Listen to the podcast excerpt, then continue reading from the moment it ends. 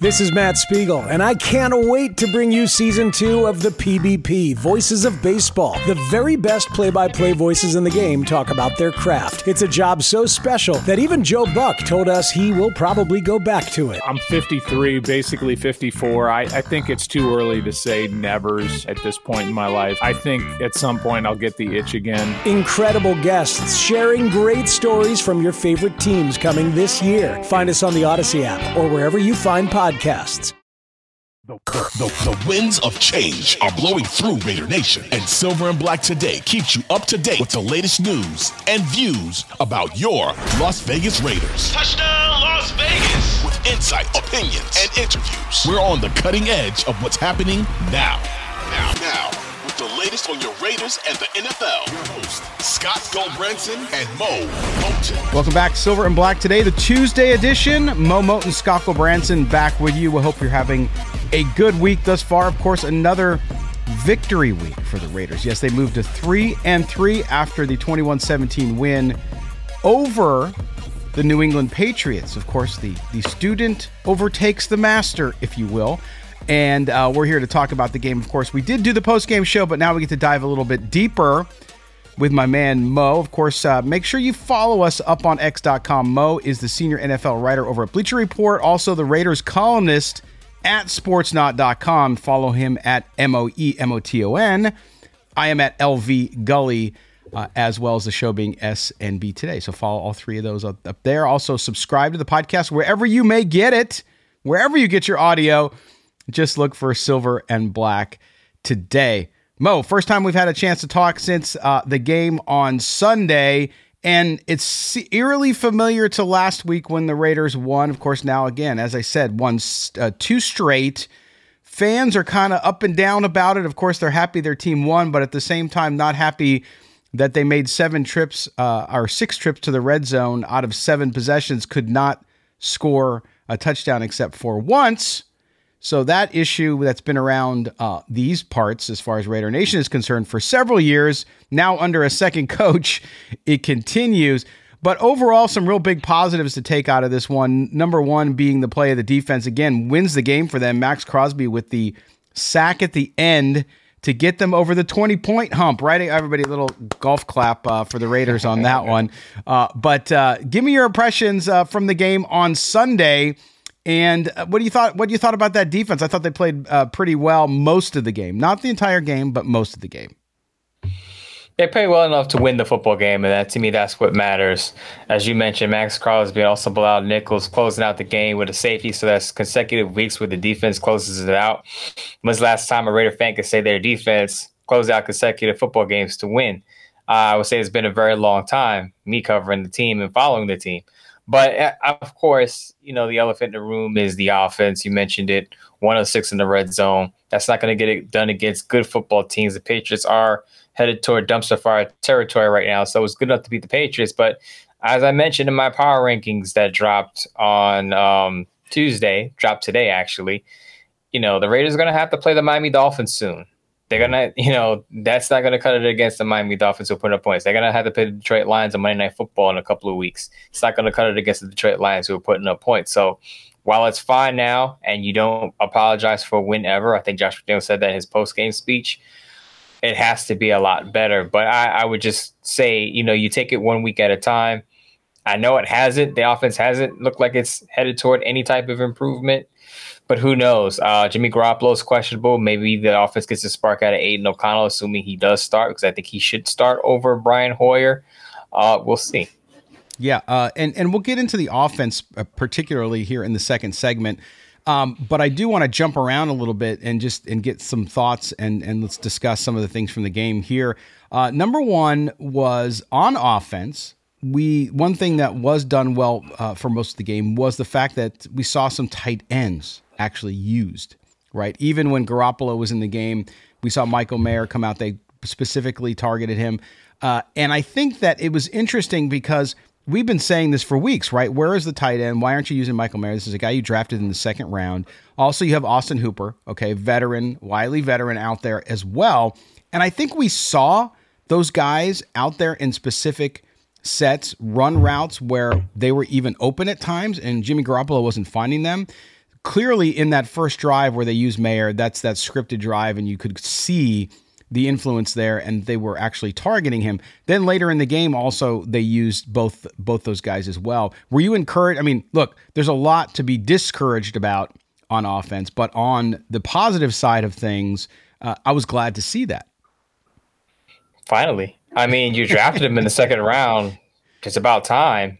I, like I said, for some for whatever reason, Josh McDaniels is very slow with getting some of his offensive players going. I remember talking last year how it took him a month to get Josh Jacobs going. Mm-hmm. We're still waiting for Josh Jacobs to get back going, by the way. But it took it's now taking him about a month and, and a half to get Michael Mayer involved. Now it was great to see him involved.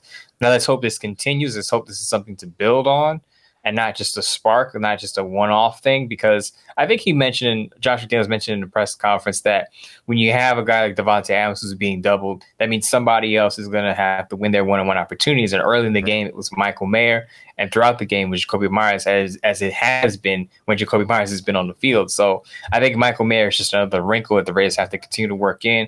And of course, you saw the the long pass to Tre Tucker once Brian Hoyer got in the game. By the way, that 48 pass to Tre Tucker was the Raiders' longest pass play, longest play period of the season. So it's kind of interesting that Jimmy Garoppolo started all these games and Brian Hoyer comes in for Jimmy Garoppolo and has the biggest play of the Raiders' season. So yeah. that tells you a lot about the Raiders' uh, non-explosive offense this year. Yeah, and and again, we'll get into the offense in depth next segment uh, because there's so much to talk about there. But back to the defense. of course, we knew Maxx Crosby is going to do what Maxx Crosby does. Uh, and they actually contained him pretty early, I thought, in the game. We saw a really good push up front, Moe. We saw early in the game against the Patriots. And listen, I know who the competitor was. I know they were playing, uh, I think no one would deny one of the worst, definitely bottom three or four teams in the NFL against the Patriots. They're devoid of talent and they're really not that great. But that defensive front, we saw some push early on to pressure Mac Jones and I it, it was so foreign to me watching Raider football to see a push up front. Yeah, I think John Jenkins also had a sack Sunday. So, it, I mean, there is some progress there. Yeah. Um, obviously, I think the Raiders still need help in the pass rush. I still think they're going to acquire a veteran pass rusher, whether it be somebody on the interior or on the edge to help out Maxx Crosby, opposite Maxx Crosby.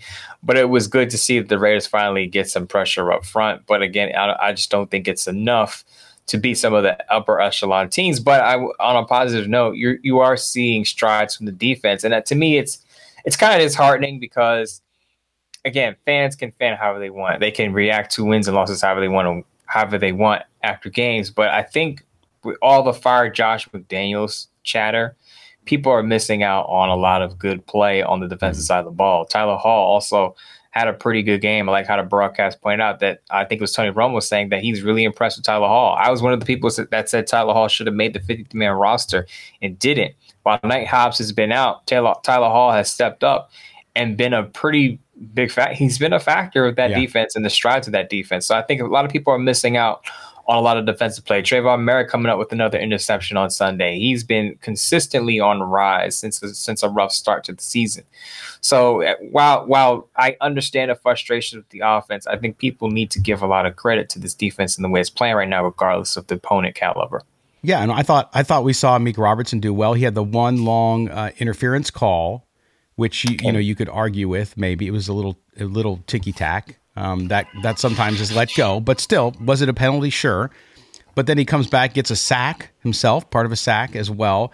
And I think that that, that back end has played much better. I think that the the one person who has not done as well, and we didn't expect him to be again an All Pro, but Marcus Peters has been has been I think the one spot surprisingly as a weakness, right? But that's that's just how it goes. So we'll see how it rolls. But I, I like the way, and I think you've hit on something there that's important. And even when it comes to the Raiders overall, I get it. This this fan base wants the team to win so badly that when there is things that go wrong, because on every football team, I mean, if you watch the game on Sunday night, remember the Bills were almost basically crowned going to be with Kansas City in the AFC Championship game, maybe go to the Super Bowl you know, and they almost had the same record as the Raiders. Now they won, they pulled it out. But again, you just never know what's going to happen. It's a tough league to win games in. I'll agree with Josh McDaniels on that from his presser.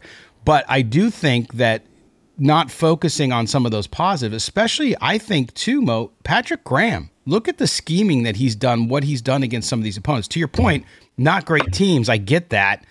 But it's refreshing to see that he's learning and he's adjusting to his talent. And he's also mixing up uh, what he's doing as to not let the other team catch on quickly and adjust as fast. How, how many times have we heard this season to say oh, the Raiders are going to be the get right game for whatever offense they play? So, yeah. It, which is it? You can't have it both ways. You can't say on one hand the Raiders are the get right game for any offense, and then say, well, they played a bad team, so that's why the defense looks good.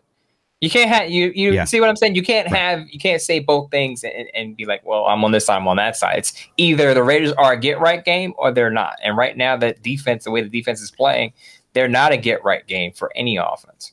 Right, because if if they would have lost to the Patriots and the defense play, played poorly, what we'd be hearing is, "Oh my, how bad is this defense that they play this terrible team?" so yeah, that's the thing. That's the can't win either way type of situation and it's it's not and to your point people can uh, look i there's fans who like that negative kind of hey they better be perfect or i'm going to be upset. And that's that's your right. That's totally fine. I'm not telling you not to do it. But i do think most fans look at the mixed bag that is the raiders. And i want to make this point and that is are we really that surprised right? Now we're surprised by the offense and its inefficiency because we were sold on the veteran quarterback coming in and being able to be more efficient in the red zone and all that jazz. But you and I both picked them around seven, eight wins. Okay. We knew Six, we knew and didn't think they'd be a playoff team. So are they play now they're at three wins. Can they win four more in 11 weeks? I think they're that good that they can win four more in 11 weeks, right?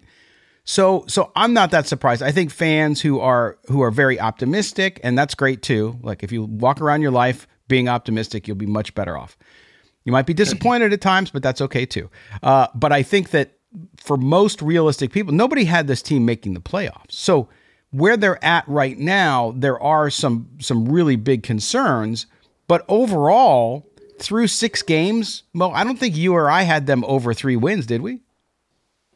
I think I had them at, let's see, I'm looking at my, just thinking back. I had them beating the Broncos. I had them beating the Steelers and I had them beating the Packers. So I actually had them three and three at this point. But I right. had I didn't have it exact. I, I had them losing to the Patriots and beating the Steelers. I think that was the only thing that I mixed up in my off-season predictions. But I, I did have them at three and three at this point. Yeah. What I did have is them falling apart in the second half of the season because, as I said, in the second half of the season, it gets a lot tougher. You're going to play the Dolphins. You're going to play the Chiefs twice.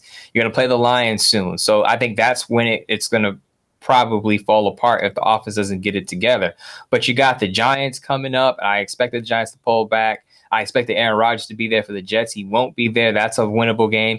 Next week, if we're just looking short term, the Bears may not have Justin Fields, who dislocated his thumb on Sunday. Yeah. So you might get Tyson Bagent their undrafted rookie backup quarterback. So we may be looking. What did I say last week, Scott? I said we may look up and the Raiders would be four and three after that Bears game, yeah. and I think it could very well happen, if, especially if Tyson Bagent is playing. So I will say, while uh, let's address the elephant in the room. A lot of fans are going to look at this and say these are empty wins because at the end of the day, they're just going to finish 6 and 11, 7 and 10.